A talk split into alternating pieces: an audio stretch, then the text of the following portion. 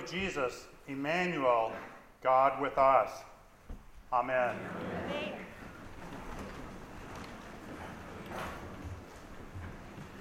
Good morning. Good morning.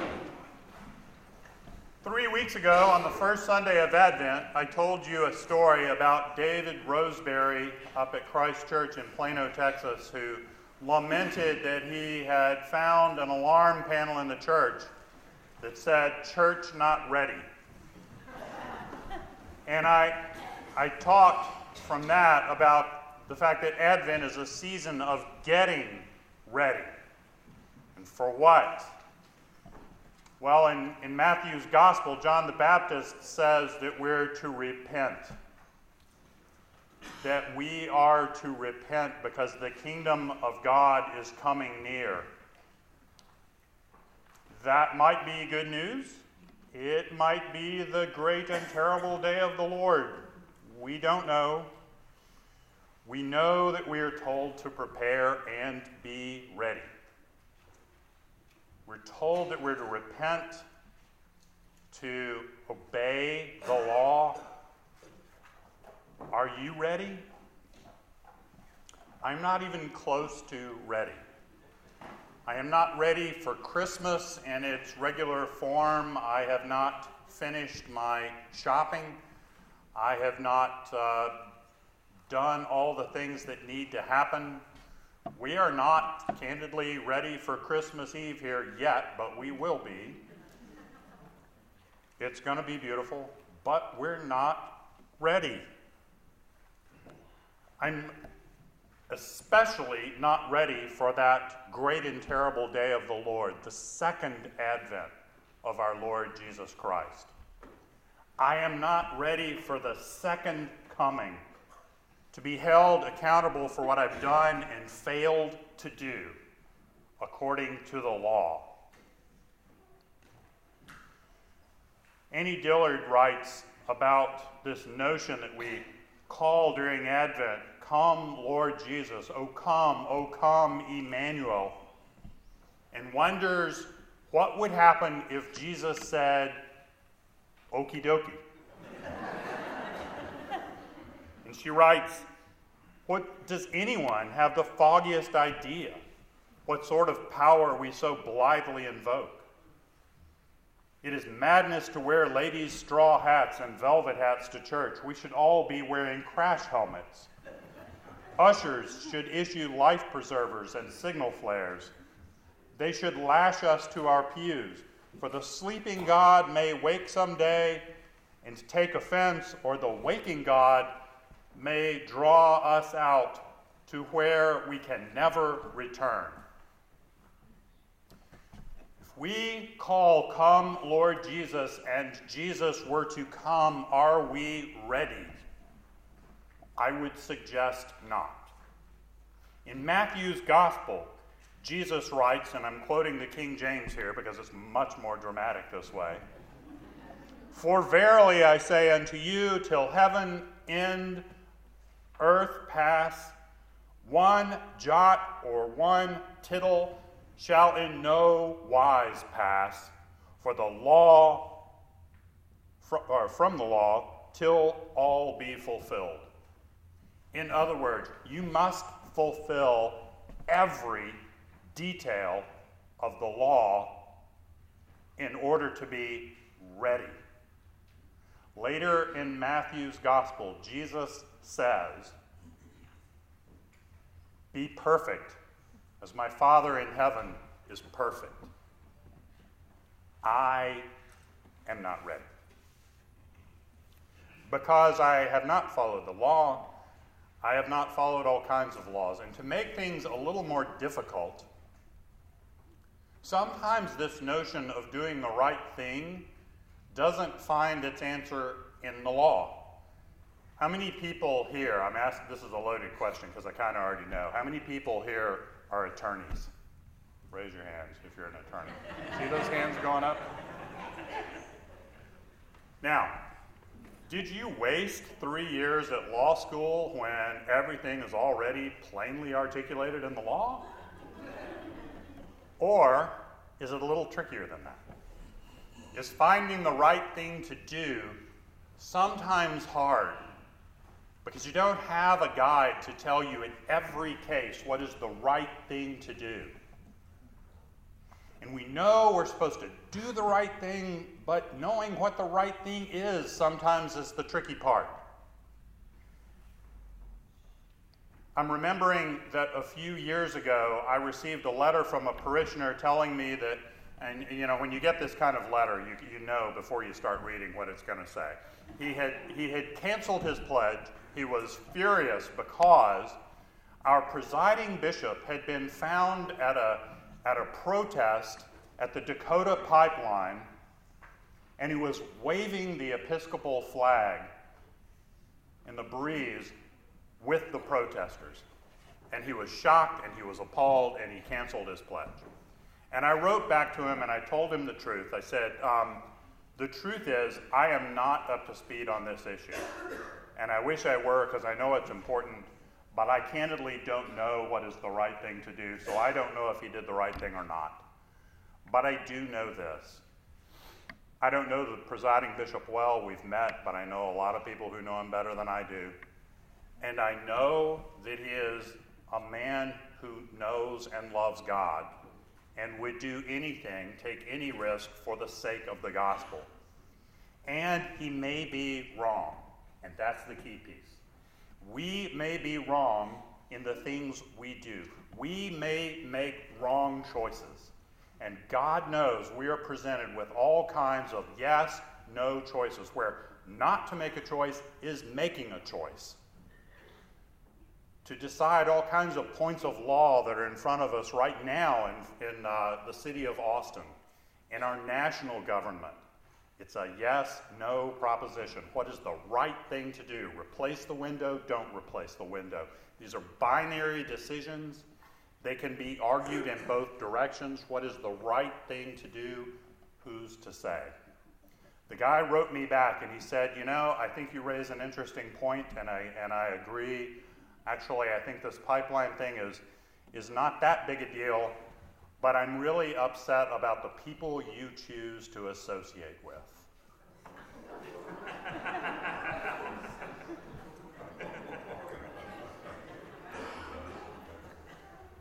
well, uh, I didn't have an answer to that. So I didn't respond. I let it go. But I think sometimes the people we choose to associate with are very revealing because they reveal something about who we are. Becky's heard me tell this story before, as she always has.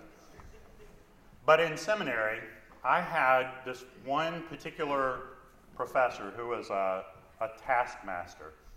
She was an ultra serious, always right, or so she thought, liturgics professor. Michael, you know how the liturgics professors are. So, uh, Michael is not a liturgics professor, but he knows them they're always sure they're right. There's not much by way of ambiguity. And Ruth, my liturgics professor, would sit in chapel while we were officiating and make little notes to herself so that when we left the chapel, she could go around to the sacristy and you would hear her coming, coming because we had slate floors. And the click, click, click of her heels would signal you that the Frau, as we called her,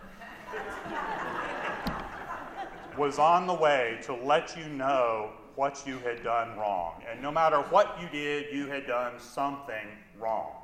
I remember one particular day I was reading and I read a lesson that had a bunch of Hebrew names I didn't understand or know how to pronounce. So I looked up every one of them and wrote down the pronunciation so I would get it exactly right. And she came and told me I pronounced it wrong. And I said, But I looked it up. And she said, You looked it up in the wrong place.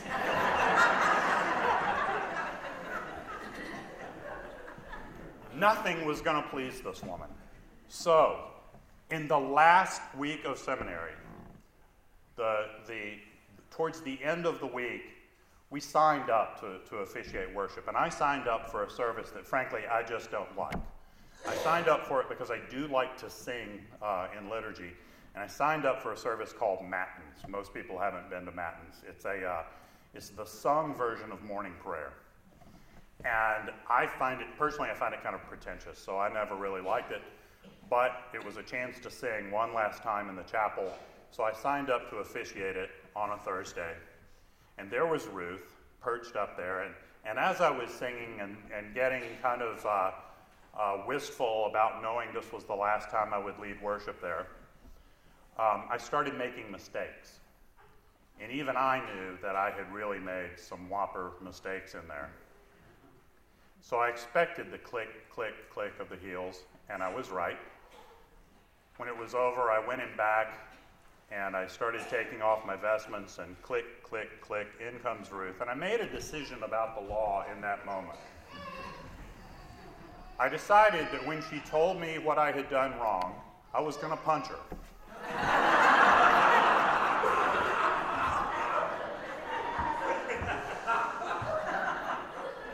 I thought, I know I'm going to prison, but it's worth it.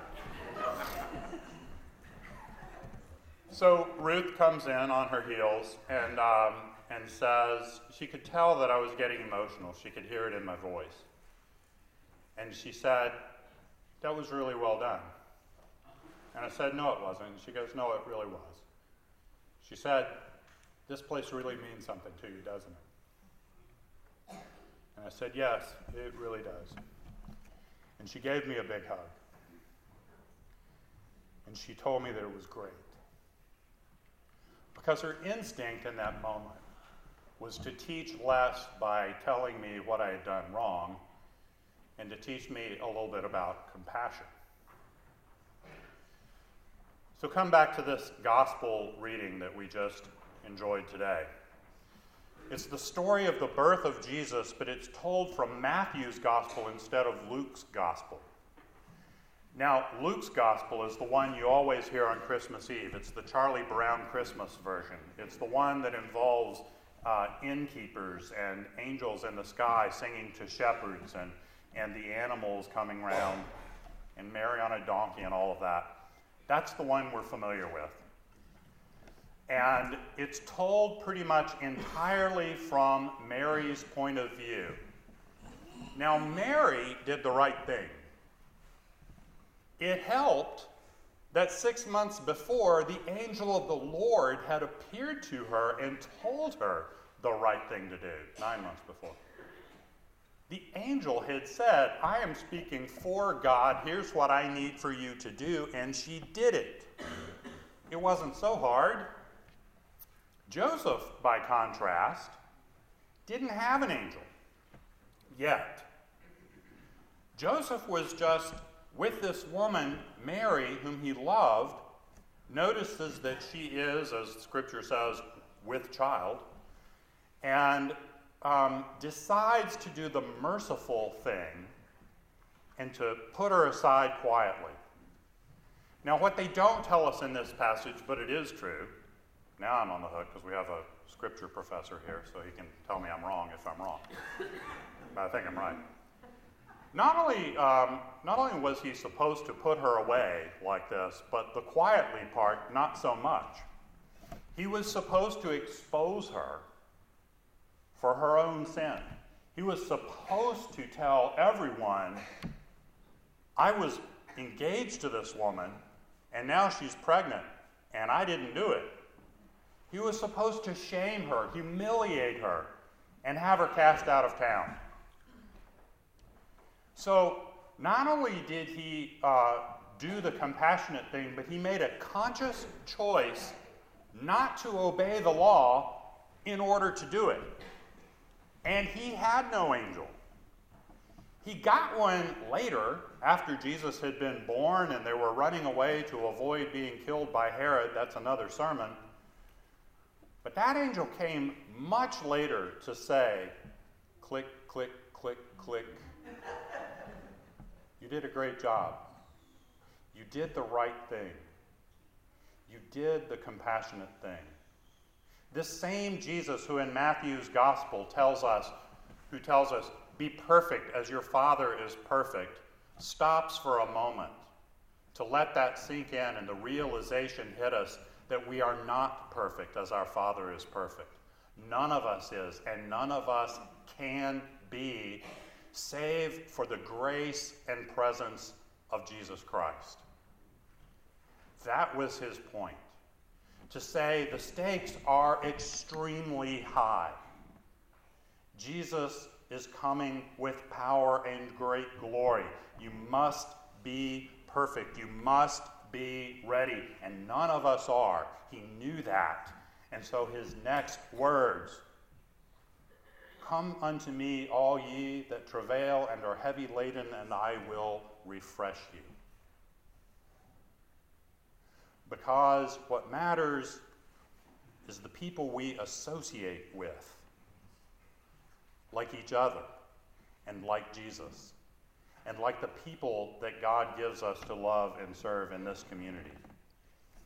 Catherine Woods Richardson writes of this day, this Sunday, as we hear Joseph's story, we are reminded that we are also called to be companions to the ones in whom the spark of God is growing.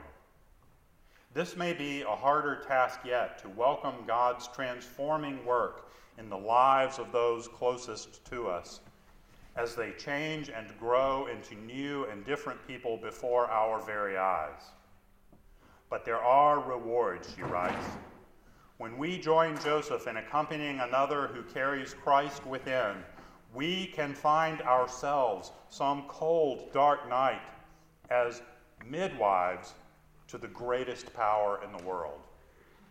We can be struck to awe filled silence by the wonder of God's love embodied in this person we thought we knew so well we can hold the Christ child in our arms. Is this messy? Sure. Will it hurt? It will likely break our hearts and souls wide open. Will it be the most amazing, awesome, and wonderful thing we could ever do? Yes, that too. So Richardson writes In these last days of Advent, let us join Joseph and go Look for Mary, and when we have found her and told her that we're still here, let us set out together on the road to Bethlehem. Let us walk these dwindling days to the place where God is born. Amen.